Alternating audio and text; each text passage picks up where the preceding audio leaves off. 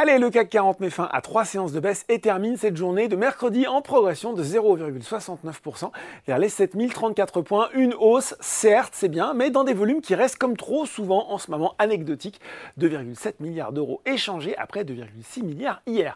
On est un petit peu sur le même attentisme indécis à Wall Street, mais ce sont les vendeurs qui ont la main à 17h45, en tout cas avec un Dow Jones qui est en légère baisse, proche de son seuil d'équilibre, tout comme le Nasdaq à moins 0,14%. Le gadin du jour, c'est celui de Warner Bros. Discovery qui perd 15,7% tout de même, après avoir averti que les grèves à Hollywood et la faiblesse du marché publicitaire pourraient peser sur ses résultats l'an prochain. Du côté des valeurs en hausse à Paris, eh bien les jours se suivent et ne se ressemblent pas pour Orpea qui domine le SBF 120 devant Air France KLM et Fnac Darty.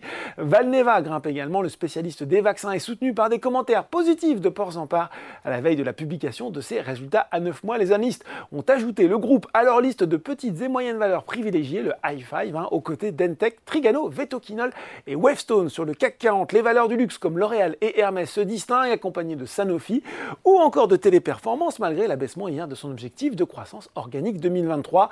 Crédit Agricole grimpe de 1,14% au troisième trimestre. La banque a enregistré un résultat net par du groupe en hausse de 33% à 1,75 milliard d'euros. C'est supérieur aux attentes. Enfin, la folle aventure Metabolic Explorer se poursuit sur le SRD. Cette fois-ci, ses côtés euh, plus 26,3% sur la séance du côté des baisses, eh bien c'est Eutelsat qui est lanterne rouge sur le SBF 120 devant Clariane, SES, Imagotag et Neoen.